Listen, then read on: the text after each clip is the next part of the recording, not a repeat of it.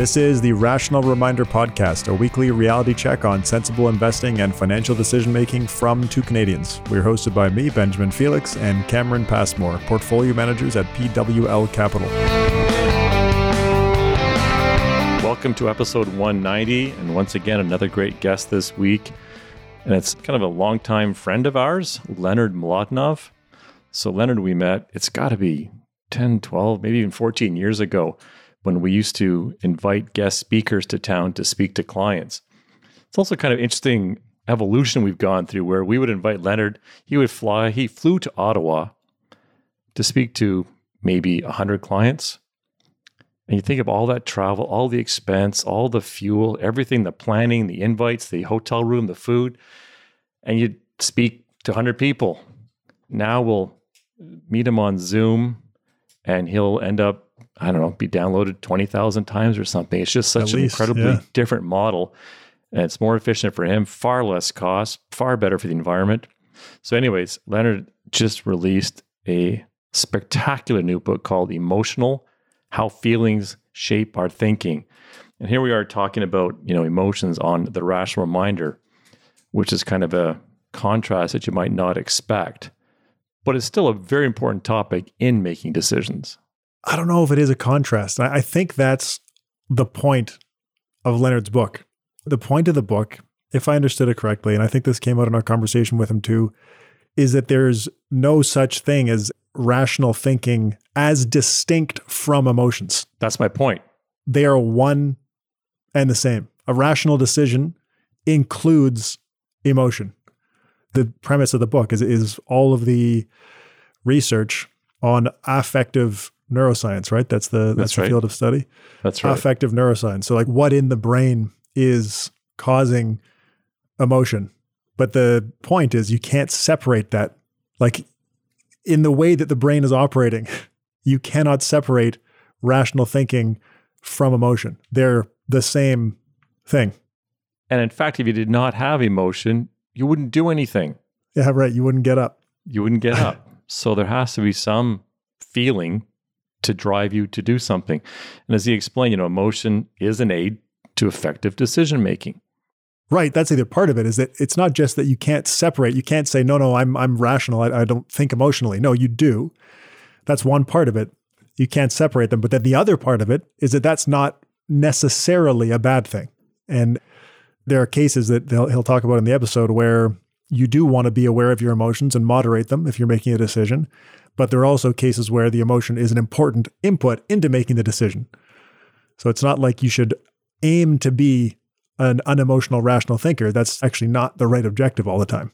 Great conversation. So Leonard's a theoretical physicist and a mathematician, a screenwriter, and the author of five best-selling books, including The Grand Design, which he co-authored with Stephen Hawking. And as he told us, he wrote a number of episodes for Star Trek: The Next Generation, I believe. So he joined us from his home in, in Los Angeles, and it was great to see him again because we spent a couple days together way back when. Great guy. Ben, ready to go? Yeah, it's a great conversation. Let's go ahead to our conversation with Leonard Mlodinow.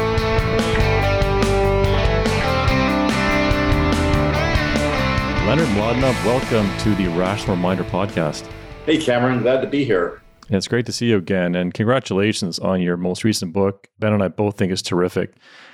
And I must say, it seems rather odd to have a theoretical physicist and a mathematician come on the rational reminder to talk about the most recent book, Emotional. So let's start at the basics. What is an emotion? Well, an emotion is a functional state of your brain, and that requires a little unpacking. so let me let me say what we mean by that your brain is an information processor. It's not really like a digital computer. It's very different. It, it, has more in common with the recent neural network machines and programming that people are doing with deep learning. But let's just say it's it's an information processor without thinking that it's a the usual type of computer. What that means is it takes data in and it puts out output.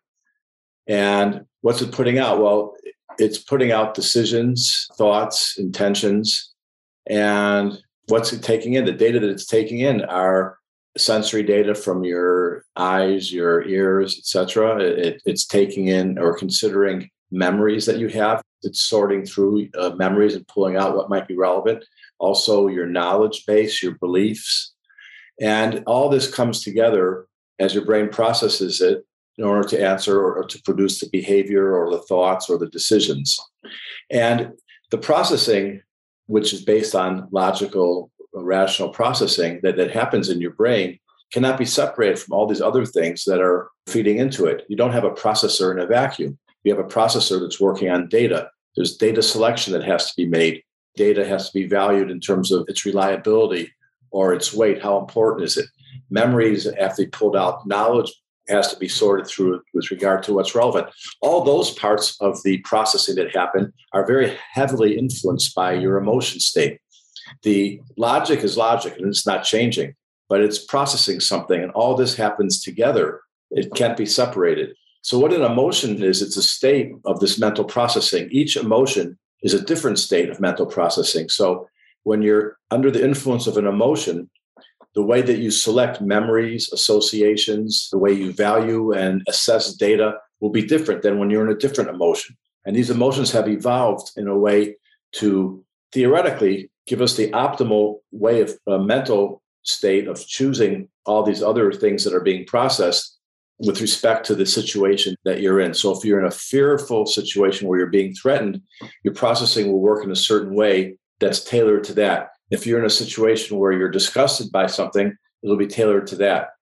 If you're in a happy emotion, then the processing will, will be tailored to that. And, and given the same situation or the same input, the answers that you get, the decisions that you make could be quite different depending on the emotion state that you're in. That's pretty intuitive when you say it. It's it's a part of human survival and the species' success over time. But it's also, I think, different from the way that emotions are perceived. Are emotions detrimental to decision making? Well, that's one of the big revelations of the last 10, 20 years, is that's definitely not true. That, that's been the idea all, all the way back to Plato uh, with his chariot and the idea that you had certain drives, passions that had to be taken, uh, put under control by, by your rational mind. In the modern world, in modern science, it was Darwin who really created the modern theory of emotion, scientific theory of emotion. And Darwin studied what wanted to know why we have emotions with respect to his theory of evolution. Why did they evolve? What role do they play? And he studied cultures all over the world and also all, sorts of other animals, mammals, to understand what kind of emotional experiences they have. And he concluded that emotions play a role in the animal world, mainly of communication, so that if uh, one member of a species approaches or attacks another and that one looks angry, that the first one might back off. Or if there's a predator in sight and one looks scared, the other ones would notice that and they would all take action. And since we have humans have language, and since we have rational processing, Darwin concluded that this was outmoded. It was a vestige like, like the appendix. And we really didn't need it. And that when emotions played a role, they would interfere with our rational processing, and they were a lower kind of processing. Well, now we know that that's all wrong. that first of all, as I said, your your your brain is a processor, but it cannot work in a vacuum like all computers. It needs to know what questions it has to answer. It needs to know what data to consider and how to value that data, et cetera. And all this is governed by your emotions. So, first of all, without emotions, you wouldn't even get off the chair because what motivates you to do things if not feelings? So, emotions are are not just productive and a useful part of our processing. They're inseparable. There's no such separate thing as an emotional mind and a rational mind. Those two minds work together always. So, why do you think emotions get such a bad reputation in decision making? Well, and I have to say that in, in my book, I, I may contribute to that a little bit because even though I mean the point of my book is that emotions are, are productive, but I have to say that when they go wrong, there can be some spectacular and very interesting things happen. So let's look at your eyes, for example. There are optical illusions where, where your sight goes wrong or mirages. And nobody says eyes are useless and vision is something to be shunned. We accept that there are places where it goes wrong. And, and this is true of emotions as well. Don't forget that emotions evolved when we were living in the wild in a much different life than we have now. The, the, our situation, for example, day to day, changed much more slowly. Today, you might be in a meeting on one thing, and an hour later, in a meeting on something totally different or in a different place. or talking to completely different people with, with other issues coming up. When we lived in the wild, that didn't happen. It was a much smoother transitions. We didn't communicate or interact with so many people. We lived in bands of 20, 30, 40 people. So it was a much different lifestyle. And sometimes emotions in today's world can get out of hand. Or, for example, emotions have something called persistence. Persistence is a good thing.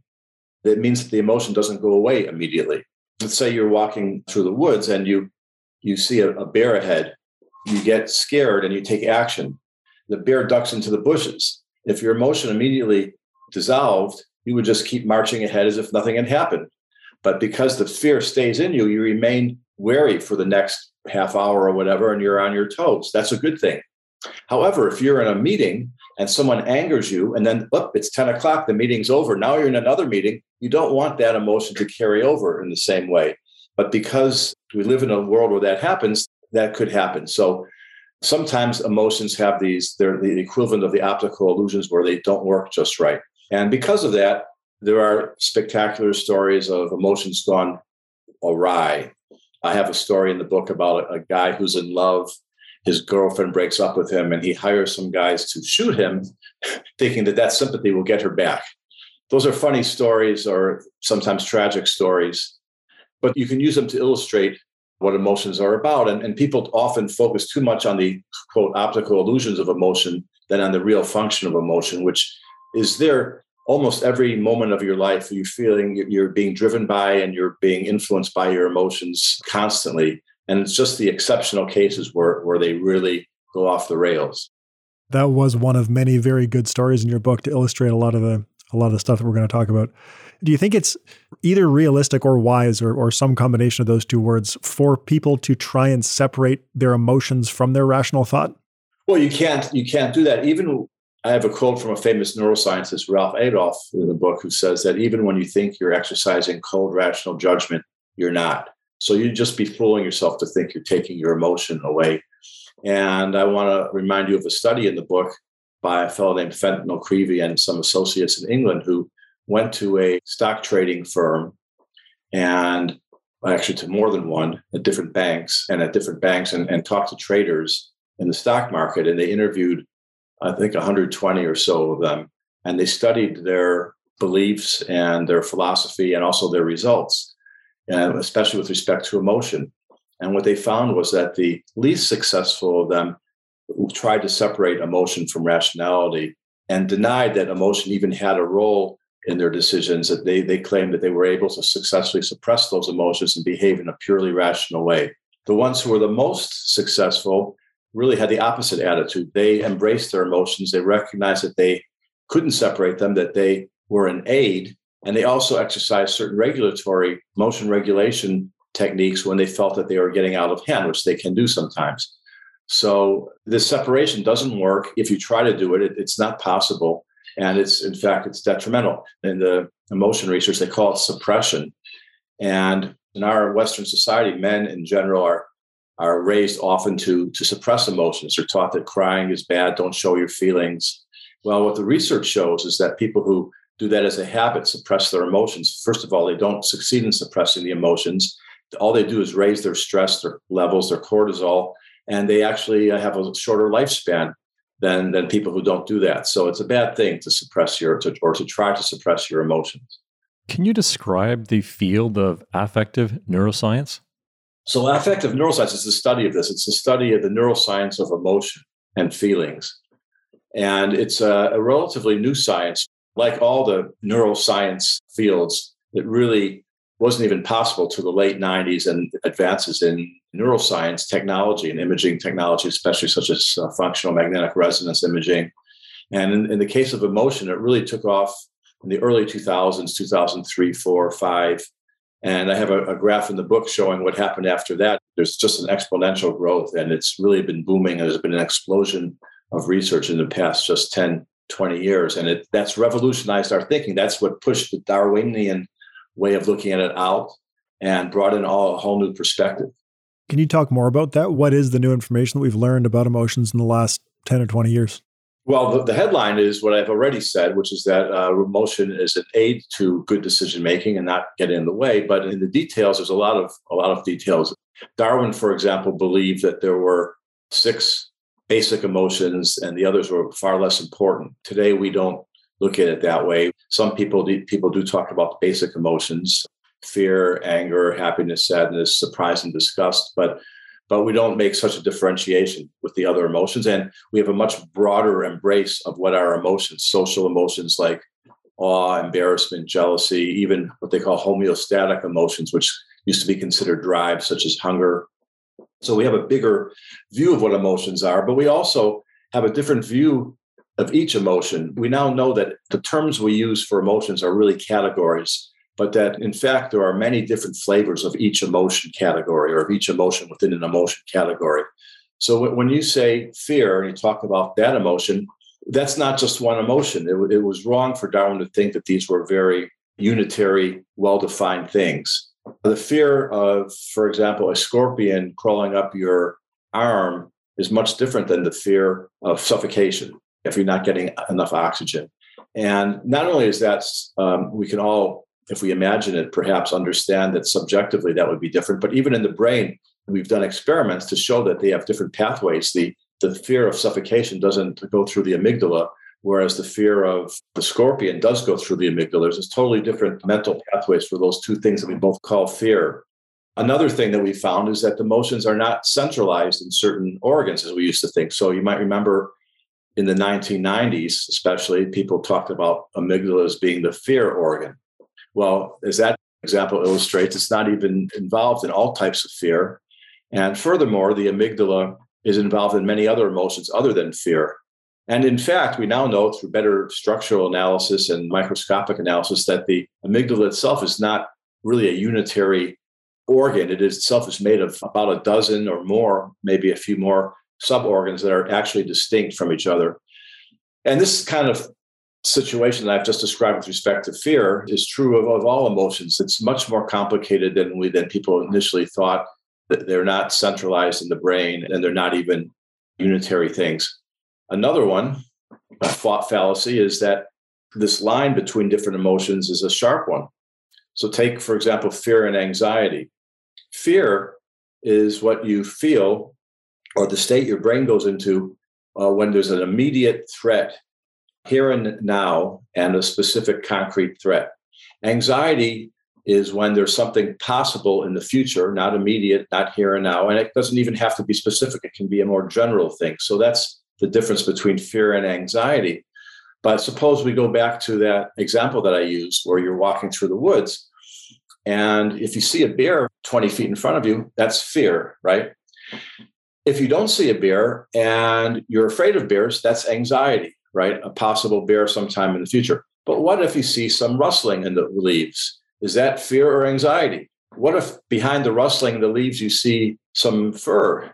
Is that fear or anxiety? Maybe that's not a bear, it's something else. So at what point does it become from anxiety to fear? Again, that's just one illustration, but it shows that the line between one emotion and the other is, is often blurred. So this whole Darwinian picture that we had that was very neat and simple to work with just doesn't hold water. So interesting. Can you explain the concept of core affect? Core affect is a kind of proto emotion that Darwin didn't even know about. Core affect has only two dimensions to it. It's not specific like emotions are. It's an emotion of disgust or fear, love. Core affect only has two dimensions positive and negative. So it's either a positive feeling or a negative feeling, and it has a strength. It can be weak or strong. And uh, as opposed to emotion, core affect is something that, that you have constantly. Your body is always experiencing core affect. You're not always experiencing emotion. Emotion comes and goes depending on the situation, but core affect is always there. And its connection to emotion is very subtle and very important. But scientists believe that core affect is one of the pieces of data that your brain uses to create emotion. So it looks at your core affect as it decides whether or as it creates either the emotion of fear, love, disgust. And part of the ingredients to that experience is your core affect. And the reason we have a core affect is due to the mind body connection. It, it's something that our bodies, our minds have developed in order to monitor our physical well being. So what core affect is always doing is it's looking at your temperature, looking at your hunger level, looking whether you're cold or not, whether you're tired or, or not. And it's a monitoring system that tells your body what shape it's in and whether action has to be taken to change things. And what's interesting is that it not only feeds into your emotions, but through that, it also feeds into your decisions. So you have to be careful when you're making a decision to sometimes to be in touch with your core affect because you could be making a decision that is not optimal if your body is not in the right state. Just like emotions, it's kind of, as I say, a proto emotion. It's a more primitive form of emotion that affects your emotional experience, but it also affects your decision making. Can we keep going on that? How how does core affect affect decision making? Well, one interesting experiment I had to do with people coming up for parole. So when you're in prison and you served a certain amount of time, you can be let free if the board decides that you've learned your lesson or you're no longer a danger to society. However, if you are a danger to society, it's very important not to let you go. So these are very important decisions. And unfortunately, they get made in a factory kind of situation with the judges hearing case after case after case. And that's a very taxing position to be in and a huge responsibility. And an amazing study was done on, on one of these courts and they found that the beginning of the of the morning, when the judges were fresh, they were letting a certain percentage of people they were granting parole to them, and that that reliably that percentage dwindled pretty regularly all the way until lunchtime when they were tired, exhausted, and hungry. And in that state, they were letting at the very end almost zero percent chance of getting granted parole. And what's interesting is that the researchers brought this data to the attention of the judges, and they said, You're crazy. That couldn't be. That's not the way it works. They didn't even realize it. But what was happening is just like your real emotions, the core affect feeds into the way your brain processes information. So you have the same data, the same guy, the same history at 9 a.m. versus noon. You get a different decision coming out the other end. Such a perfect illustration of core affect. So, how can we moderate the influence of core affect on our decisions? Core affect, you can, even though you have it constantly, you're not usually aware of it, but you can check in on yourself. So all, all it takes is, you know, stop, maybe close your eyes and go, how do I feel? You know, am I positive, negative, tired, energetic? And then realize that when you're when you're in a bad core affect, maybe you don't want to make those decisions. Or even when you're in a good one, because you could go the other way you want to be in a steady, normal state of core affect when you make your decisions. And the same thing is true, by the way, of, of emotion. So, emotion, the fear will help you make the right decision when you're in the situation that triggered the fear. But if you're in a situation that triggered fear, and now you you're out of that situation and you're in a new situation and someone says pick a stock. You don't necessarily want to pick the stock under the influence of the fear from the last situation right? So this is one of the things that i say in modern society we have to be careful of. Be aware of your emotions and the effect that they'll have. When you're angry for example you're you you tend to make much riskier decisions. You're more focused on your goals and on action than you would be if you're not in an angry situation. And that's very useful in the situations such as trigger anger. But if you're no longer in that situation, then you don't want to be in that state. You don't want to make that decision. And one other thing, and so I've been talking a lot about how persistence can be a problem in your emotional life. But the other thing is some of us, due to our upbringing or to our genetic makeup, have tendency to feel certain emotions too soon, too easily, or too strongly. So those are also cases where, where emotions can uh, get in the way. And I have a chapter on emotion regulation, which tells you how to handle those situations you gave a couple scenarios there. I want to I want to flip the order of events around. If an investor is in a state of calm, say they're sitting at their kitchen table or they're with their financial advisor in a nice calm office, how do you think they should think about evaluating their risk tolerance knowing that when it's going to matter, they're not going to be in that state of calm? So you mean that if you buy a risky stock when you're in a state of calm, what happens when the market tanks. Yeah, like you should evaluate your risk tolerance based on how you're going to react in a state of fear, but people tend to do that when they're in a state of calm. Like how how is there a better way to approach that? Well, I, I, think that you should evaluate your risk tolerance when you're when you're in a state of calm. I don't think you need to be in the fearful state. You just need to know what that effect that has on you and how much tolerance you have. So that's part of this mindfulness that I'm preaching of knowing your emotions. So I should say, Leonard, you know that when the market goes down, you get you freak out. So act accordingly in terms of the risk that you tell your advisor. Or in my case, I don't even do that because I, I, I like to say, I find an advisor I trust, and then I, I don't want to be involved. I just want it to happen. And I don't want to think about it because that's not me. But that advisor himself or herself, fear and anxiety are very important. If my advisor has no fear and no anxiety, she might just make all kinds of wild, risky bets because who cares, right? There's no fear. I, I don't have any fear of, of the downside. So, not having fear, not having anxiety is bad. And in, in life, it's true too. I mean, people who have conditions that are have exaggerated anxiety have lower lifespans. But so do people who have unusually little anxiety. They have lower lifespans too, because anxiety plays a role that can be a life-saving role. If I look at a, a mole, for example, and I go, that one looks a little weird, and I have no anxiety, then I'm just going to let it go. And it could be cancerous. But if I have the right amount of anxiety, I'm going to go in and get it checked out. If I have too much anxiety, I'm going in every day with moles, and the and the dermatologist doesn't even look at me. so there's a balance of where you want to be, and for each emotion, really. So on the risk tolerance question, it's kind of less about simulating a state of fear when you're making that decision, and more about being in tune with how you feel when you are in states of fear. Right. You want to know how, how it's going to feel to you. And, and then when the when the market does tank and you start to feel the fear, it's about having regulation methods to control that if you have an overly abundant amount of fear. So, Leonard, you're a theoretical physicist and a mathematician. So, I'm curious what role do emotions play in those fields of study? The traditional theory of emotion and the way people, most people thought up to a few decades ago was that, oh, that, that those are divorced from emotion, that emotion must be bad. And those are, of course, the purely objective mathematical fields. I used to write for a TV show called Star Trek The Next Generation at one point. I wrote for TV for a few years. I didn't know that. That's cool. Yeah, it was fun. And we had a character named Data who was the you know epitome of what you're talking about, uh, no emotions. And when I wrote for that show, if I had known what I know now, I would have had a hard time writing for Data because I know that, that that wouldn't work at all. That Data would never would just sit on his butt and not do anything unless you asked him to and would have no initiative and wouldn't care about anything, right? Because there's no feelings there. So in physics, is that true? It's not true that it's purely rational reasoning because if you what a physicist does, just like I said, the human brain processes information, but what's it processing? Why? What's its goal? What's its input? Is all governed by emotion. That's true in physics too.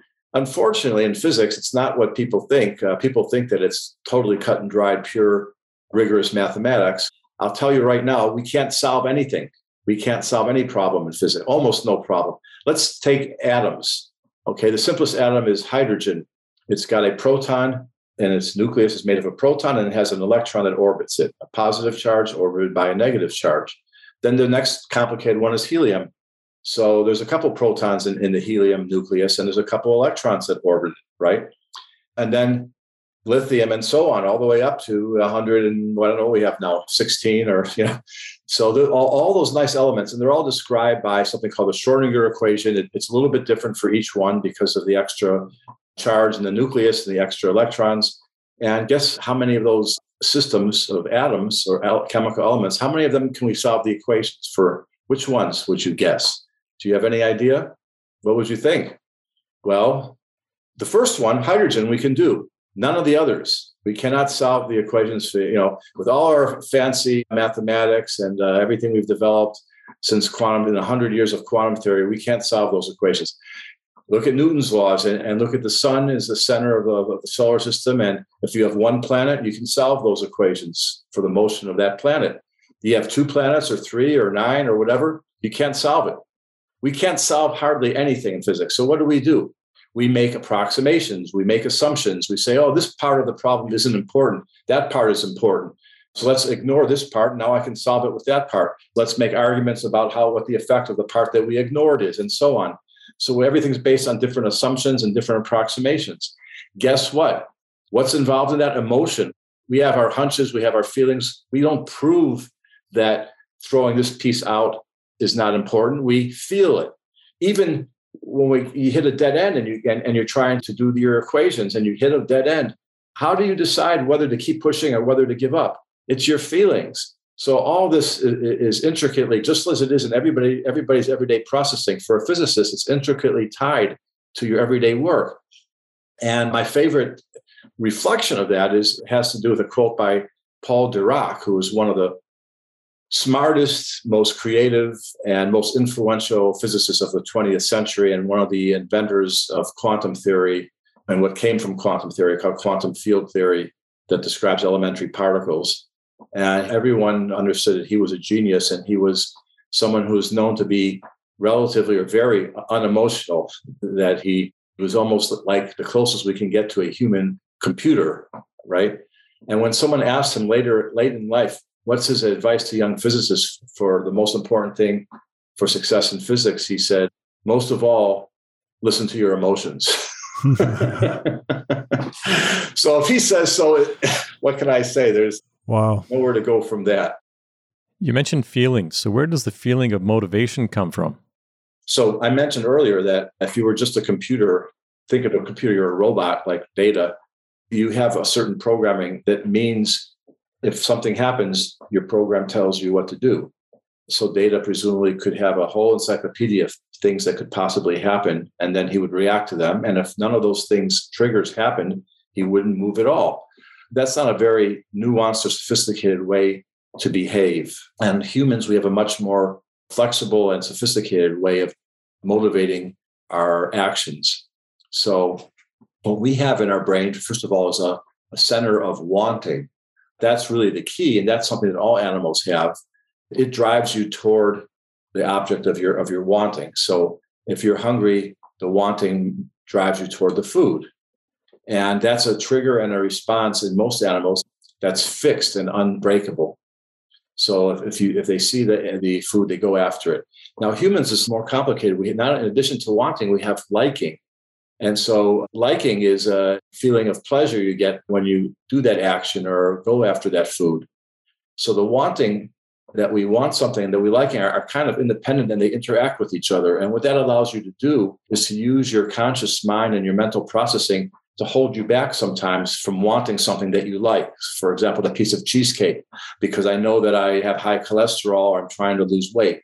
So it allows us to have a, having these extra layers allows us to have a more sophisticated apparatus for actually taking action.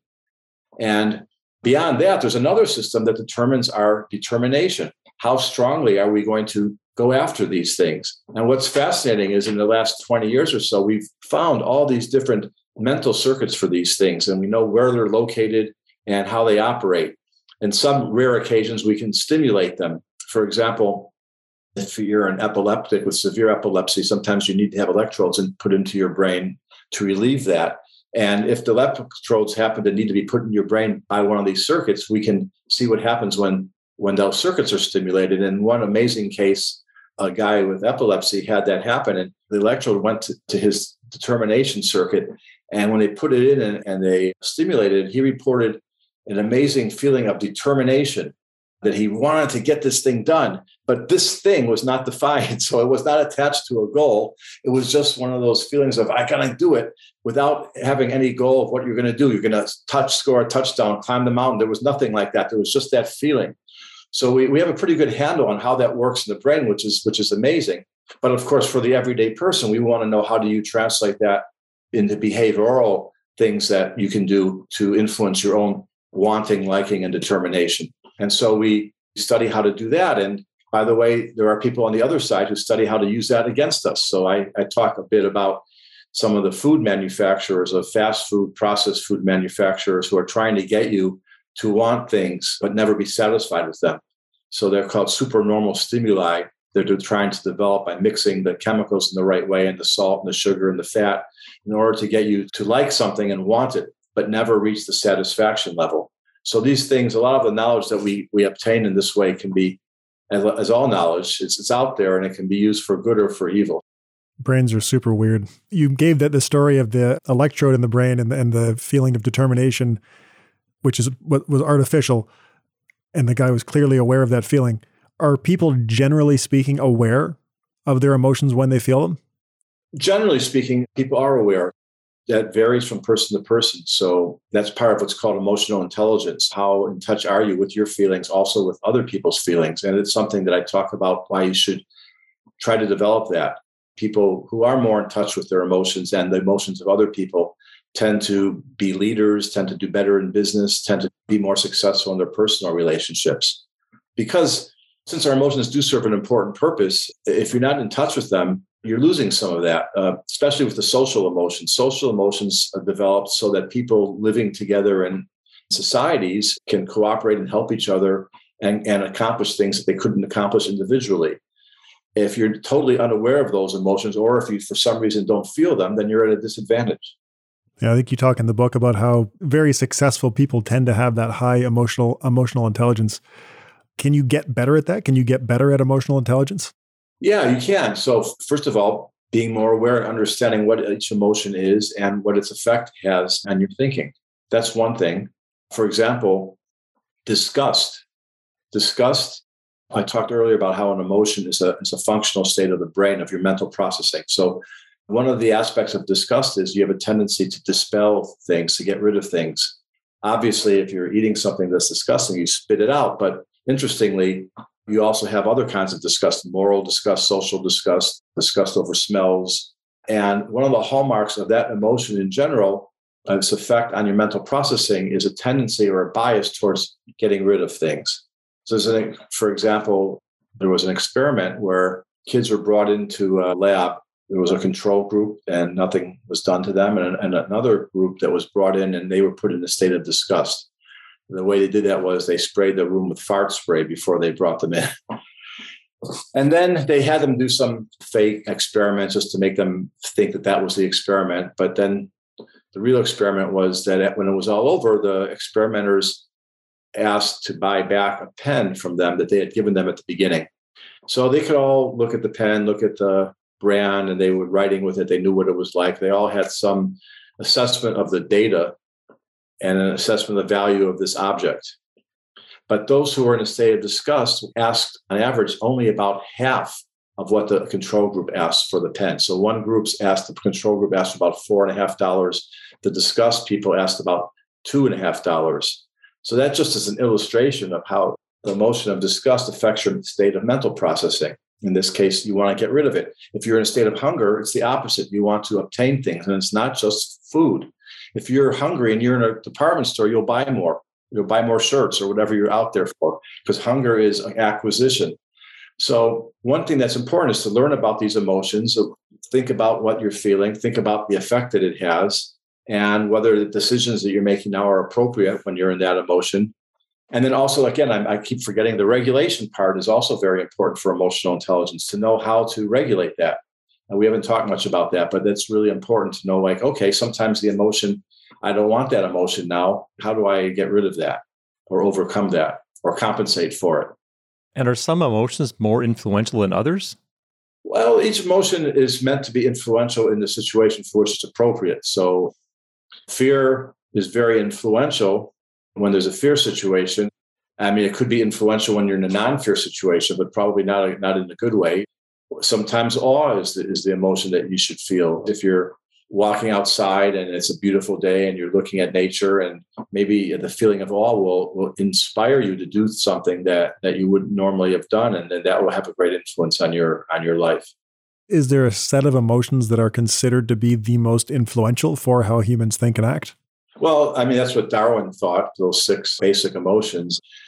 I think today people believe a lot less that that's true. They they value all all emotions. It's certainly there's certainly not a distinct set. And even if there was when we were living in the wild, it's bound to be to be much different today. For example, guilt and shame, very important social emotions to keep you from harming other people. Guilt is what you feel when you know that you've harmed somebody or broken a social norm. And shame is what you feel when other people think that about, when you notice that other people think that, that you've done that. And you know, if you don't have any of that, it could be a pretty scary situation. It's not, they're not considered basic emotions, but think about what you might do if you had no feelings for other people. That's what happened with the guy who uh, was in the Mandalay, I think it was the Mandalay Hotel, where he was up 30 something floor and started taking pot shots at people at the concert. To him, it was like playing a video game. He had no guilt, he had no shame. Who's to say that emotion isn't isn't super important, right? So they're all important with regard to the purpose that they serve. What causes different people to have different emotional profiles? as a species, we all have the same emotion apparatus. So we are different than chimpanzees or bonobos. We're different than dogs and cats. And, you know, today we even have identified emotions in animals as simple as fruit flies. And it's amazing what the similarities are between us and fruit flies uh, in, in certain emotions. You can, that's another story. But we have as humans a common emotion apparatus that's different from those other species. And, and yet there's variation, there's individual variation amongst us, just like we have a common body type if you're a male, let's say, but there's taller, shorter, thicker, there's different hair colors and so forth, different muscle tensions, and and uh, the same is true of emotions. So we all have our own individual differences. And in the book, I talk about something called an emotional profile. And the emotional profile is some way where you can examine yourself with respect to different emotions. I think I have seven or eight of them. And you can compare your propensity for that emotion to that of other people because scientists have tested these on hundreds or thousands of people. So, what they are are questionnaires that you take and you answer some questions, and you get a score, and you see where you fit on guilt, on shame, on anger, and so forth. It helps you see do you have a certain propensity, uh, a hair trigger for something, or maybe the opposite? You, you tend not to feel that. Or if you feel that, do you feel it more strongly than other people? Uh, now, how does that work for you? And I think those are good questionnaires to fill out. They're not developed by self help people, they're developed by scientists trying to understand that emotion. If you just read the questions, you'll get a good idea of what the scientists, how they define that emotion. So I can tell you what shame is, but if you read the shame questions, you really get a concrete idea of what we mean by shame. And if you take the test, you get a closer connection, I think, to some of the concepts I'm talking about in the book. So I, I really recommend that. But that's something that explores these individual differences amongst us. As a component of your book, it was neat to have those questionnaires in there. I thought that was cool. I haven't done them yet. I've, I've read the book, but I haven't done the questions, but I will. You know, it's also interesting. You could have your, uh, if you have a significant other, have he or she do it about you and you do it about him or her. Oh, that is a cool idea. Yeah, I've had a lot of fun with this. Yeah. Speaking of that, on that same line of thinking, how do the emotions of the people around us affect us? again, this is due to us being a social species where the individuals couldn't really historically have survived on your on their own in the wild, but we banded together. And that's why we developed the social emotions to help us work together and help each other. We also developed something called emotional contagion, which is so to say, I feel your pain, right? Or I feel your laughter or your joy. We, we humans tend to have that. In fact, during COVID, I I found that really strong illustration of that. I used to watch the late night show like Stephen Colbert, for example, and I'd laugh and think that was funny.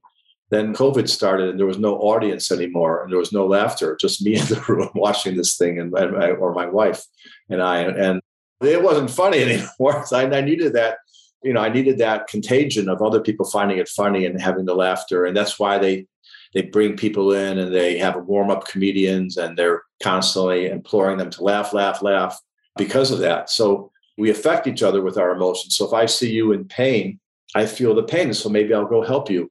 If you have excitement over something, then I embrace that goal and get excited by it. And it's really important for us. But again, that can go wrong too, as many things. And I think one of the problems with that today is the fear mongering really in social media and in the traditional media that you know, in the past, if we lived in a community of 30 or 40 people, that's the number we'd have in contact in any given day, or maybe, you know, just a handful of people. And today, even if you sit at home, you can be in contact with dozens or hundreds of people or thousands of people through social media and, and just by one way contact by watching cable TV, two way contact through social media. And uh, things spread, a, you know, a lot faster. And I've noticed that with fear especially that uh, fear contagion it just goes through the population like that and it takes on people with conspiracy theories or horror stories and pretty soon it's being passed around on the internet and and people are jumping in and now people who run those websites social media sites or the media sites they take advantage of that to get the eyeballs to get the money so i want to ask you the impact of emotional profile in our profession so are there considerations here for the impact that a financial advisor's emotional profile may have on their clients? There are studies that people with lower, I forget it was fear or anxiety, don't make good investments, and but people with high also don't. So I think you need to be somewhere in the middle. And I think you need to reflect on that and where, where you are and whether that's helping you or not. And I don't know, I'm, I've not done that myself. So I can't speak from personal experience, but you don't want to be totally fearless because if you're totally fearless, you, you know, you don't care about walking off the cliff and you don't want to be hiding under a rock either. It's good to recognize that we shouldn't try to suppress that. And if it's too strong, we should try to manage it, but recognize that, that it's not something to totally get rid of. That's interesting. I saw one study where they used high performance luxury vehicles as a proxy for risky behavior with hedge fund managers. And they did find that those who drove the most high performing vehicles tended to take more risks that they didn't end up getting paid for. It's just interesting. Yeah. We've talked about emotion. We've talked about controlling emotion to an extent or being able to stay in tune with it and moderate it. Are there cases where it makes sense to try and control emotion and other cases where it makes sense to embrace it? Yeah, of course. The only time you, you don't want to embrace it is if, as I said, for example, it might be persisting from a prior situation uh, you, it might be you might have an anger management if you have some problem with an emotion that, that you should be aware of that you feel it too strongly or in some cases just simply that, that you recognize that it's inappropriate i mean it's not rocket science but it's something that i think if you understand what emotions are and how they work and then you commit yourself to being mindful of what's going on you can figure it out one example i like to use is since i live in los angeles is the traffic and people are kind of aggressive and sometimes they cut you off, not infrequently. and you get angry sometimes, right? Some people get very angry. I find that to be an unfortunate emotion in that case because anger is there to solve a problem for you when someone is standing in the way of your goal. But in this case, you, you can't do anything about it. There's nothing you should do. I mean, what are you going to cussing at, yelling at the person blowing your horn, shooting at them, or if they do? I mean, none of that matters. Plus, what goal did they take from you? I mean, maybe you're somehow your ego is hurt, but you're you just drop back 20 feet and everything's fine. So so I don't think anger is appropriate, but people a lot of people do feel the anger. So I think it's important to recognize that you're feeling it and it's inappropriate. And there are a lot of like you can use a regulation method to deflect it. In this case, I would use what's called reappraisal. So appraisal is the process by which the anger or any emotion arises in the first place. Your brain is observing the situation. You know, you're driving and all the data about that and the car moving in there and where you're going and if you're in a hurry or whatever, you know, your brain is looking at all that. And when the person cuts you off, it creates this emotion that's called appraisal. It appraised the situation, created the emotion. Reappraisal is a way of redoing that to get a different emotion or to get rid of that emotion. So in this case, what it really means is spinning the situation in a different way using your conscious mind, the executive control of your prefrontal cortex can exercise. So you say, I say to myself when I see that and I feel myself getting angry, I just re- remember that that person might just be in a hurry. I've probably done certain similar things if I was in a big hurry. If I don't know, I'm really late for an important meeting, or I got to pee, or I don't know what, you know, and you just start driving like that. Or maybe the person is just oblivious, thinking about something completely different his kids' problems at school or something, and then changes lanes and doesn't notice that you're there. And either of those two kinds of stories doesn't lead to anger. What leads to anger is thinking the person's evil, disrespecting you, taking something of yours, et cetera, et cetera. If you can change that and think in those other ways, then you've changed your emotion and it really works. There has to be stories that you believe. So you can't say, maybe he's a Martian. Maybe he's uh, appointed by the president to do that and he has the power and right to do that.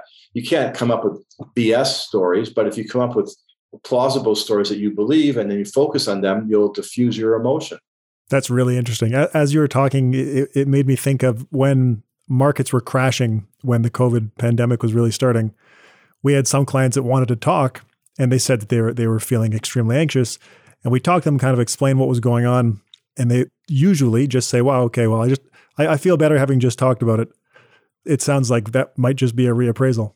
Yeah, that might be depending on what you told them. Also, there's a method called expression that just talking about it diffuses it. So if I go, you tell my my wife, you wouldn't believe this guy, blah blah blah blah blah blah blah blah blah, and she goes, yeah, what? And then I feel better. Or I had a couple years in the corporate world, yes, I did. and I was a vice president of the company, and people would sometimes really piss me off. And I would write a flame email, just totally about what an idiot and an asshole both, perhaps that they were, and so forth. And then I would was smart enough to say I'll look at it in the morning, and you know maybe I'll revise it before I send it or something. And then the morning I would never send it, thank God. but I found that just writing it totally made me. Then I write it. I go, okay, put that in the drafts I go home. I don't care about it anymore. It's all it's yesterday's news and it's gone. And and just the expression that helped a lot. So that's another way of of doing that. Cameron mentioned earlier that you are a theoretical physicist and a mathematician. How did you decide to write a book about emotion? Well, so as a physicist, I got into physics because I want to know well, really the Stephen Hawking questions. And you know, I wrote a couple books with him. And what his life was focused on was understanding uh, where did the universe come from and why is it the way it is. And that's really the questions at the heart of physics. If it's not applied physics, it's what is it all about? So I was on the faculty of Caltech, and a good friend of mine was a famous neuroscientist, Christoph Koch. And he studied the brain, and I would learn about what he was doing. And, and I realized that I, I was also interested in those same questions about me, about the, my brain, my mind. Where did it come from? How did it evolve? In other words, how does it work? and what makes it the way it is. So I started studying that almost, I would consider it like another PhD. I, I moved into his lab. I attended all his uh, research seminars. I read hundreds of papers. I took classes. And out of that came a book, which was a bestseller, Subliminal uh, How Your Unconscious Mind uh, Rules Your Behavior. And that was about hidden forces that are working that you're not aware of that are really having great influence on your thoughts and your decisions so it might sound a lot like this book because it is. So this is my third book now on, on that topic. I decided I really am interested in the brain and, and, how it works. And so this book is my third psych slash neuroscience book. And it's very similar to the other one. But um, instead of your unconscious mind being the hidden influence, it's your emotions. You don't realize how much your emotions influence your thinking, your decision making, and in a positive way. And so I wanted to write a book exploring that. Amazing. So, Leonard, our final question How do you define success in your life? I find success in my life if I'm happy and those around me that I love are also happy and that I do no harm to others to get that way. so, if I can, without injuring other people, feel happy and satisfied with every day, wake up and look forward to getting up, and, and I can help my family and good friends to be that way, then what could be better than that? And that's to me, that's the goal.